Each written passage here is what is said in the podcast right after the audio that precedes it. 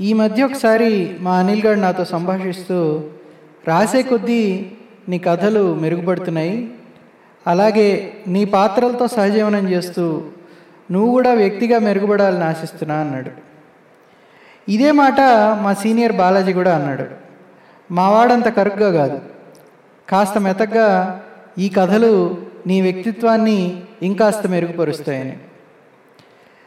కానీ వరుసగా ఈ మధ్య నా కథలు చదివిన మా అనిల్ గాడు ఈ మధ్య కథల్లో వినయం పేరుతో నువ్వు పడే స్వీయ జాలితో చస్తున్నానురా బాబు.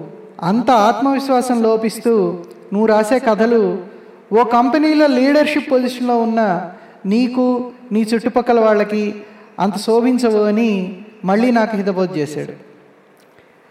నాకు వాడి హితబోధ చాలా నిజమనిపించి నా ముందు కథ అయిన గడ్డు కాలంలో నాతో నేను అనే కథని చాలా ధనావేశంగా ముగించా. లక్ష్మి లేకపోవడం నిజం మన కాని సత్యం అందగాడు మరియు ధవళవర్ణం వాడు మా పెదనాన్న లాంటి కథలు రాసినప్పుడు లేక నా కథలు నేనే చదివినప్పుడు నా మనసంతా చాలా స్తబ్దుగా అయిపోతుంది. ఇలా జరిగి ఉండకూడదు అనే బలమైన భావన. టైం మెషిన్లో వెనక్కి ప్రయాణించి అంతా రీసెట్ చేసుకోవాలనే తలంపు. అలా కాలాన్ని వెనక్కి మళ్ళించాలి అనే ఆలోచనే నా అపరిపక్వ మనస్తత్వాన్ని తెలియజేస్తుందేమో కదా. కొన్ని నిజ జీవిత పాత్రల గురించి రాసేటప్పుడు వాళ్ళ గురించి రాసే హక్కు లేక అర్హత నాకేముంది అనే ప్రశ్న కూడా నా మనసును తొలిచేస్తూ ఉంటుంది. నా కథల ద్వారా నేను ఏదో మంచి చెప్దాము లేక ఏదో సందేశాన్ని ఇద్దామని నేను అనుకోవడం లేదు. నిజ జీవితంలో మనుషులు ఎలా ప్రవర్తిస్తారో నా కథల్లో పాత్రలు కూడా అలాగే ఉండాలనుకుంటాను. నేను నా జీవితం నూటికి నూరు శాతం కథానాయకుల గుణగణాలతో బ్రతికిన లేక బతుకుతున్న వాళ్ళని అలాగే నూటికి నూరు శాతం ప్రతినాయకుల గుణగణాలతో బతికిన వాళ్ళని నేను చూడలేదు. నాతో ఉన్నవాళ్ళు లేక నా చుట్టుపక్కల ఉన్నవాళ్ళు తమ తమ సహజ సిద్ధమైన మానుష ప్రవర్తన కలిగి ఉన్నవాళ్ళే. పరిస్థితుల ప్రభావంతో కొట్టుకుపోతున్న వాళ్ళే ఎక్కువ మంది. వాళ్ళల్లో చాలామంది మనం ఊహించిన దానికంటే కరుణాత్మకంగా ప్రవర్తించి ఉండొచ్చు. అదే మనుషులు మనం ఊహించిన దానికంటే చాలా కఠినాత్మకంగానూ కనబడి ఉండొచ్చు మరో సమయాన.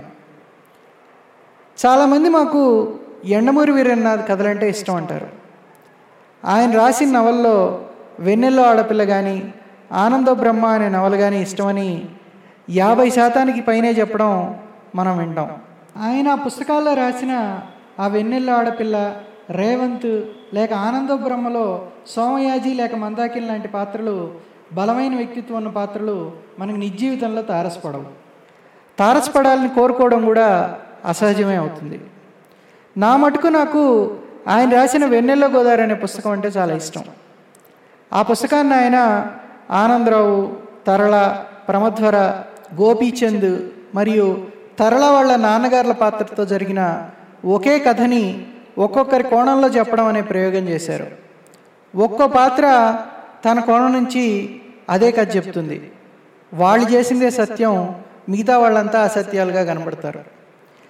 ఇంత సుత్తి ఎందుకురా అంటే మన నిజ జీవితం కూడా అంతే. మనం ఏ విషయాన్నైనా మన కోణంలోనే చూస్తాం.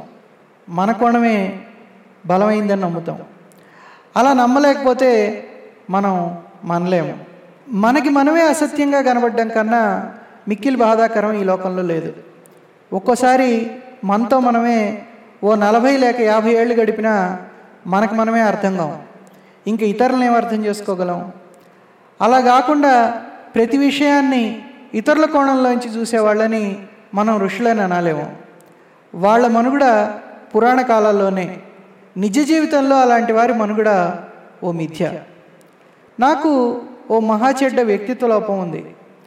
నేను ఇతరుల మాటలను బట్టి మళ్ళీ చేతలను బట్టి వెంటనే వారి కోణంలో చూసుకోకుండా అపార్థం చేసుకోవడంలో ఘనుడను. పైగా వాళ్ళు నేను అనుకున్నట్టుగా ప్రవర్తించడం లేదని నాకు నేనే గింజుకుంటాను. మనం అనుకున్నట్టు బతకడానికి వాళ్ళు ఏమన్నా మనం ప్రోగ్రాం చేసిన యంత్రాలు కాదు కదా.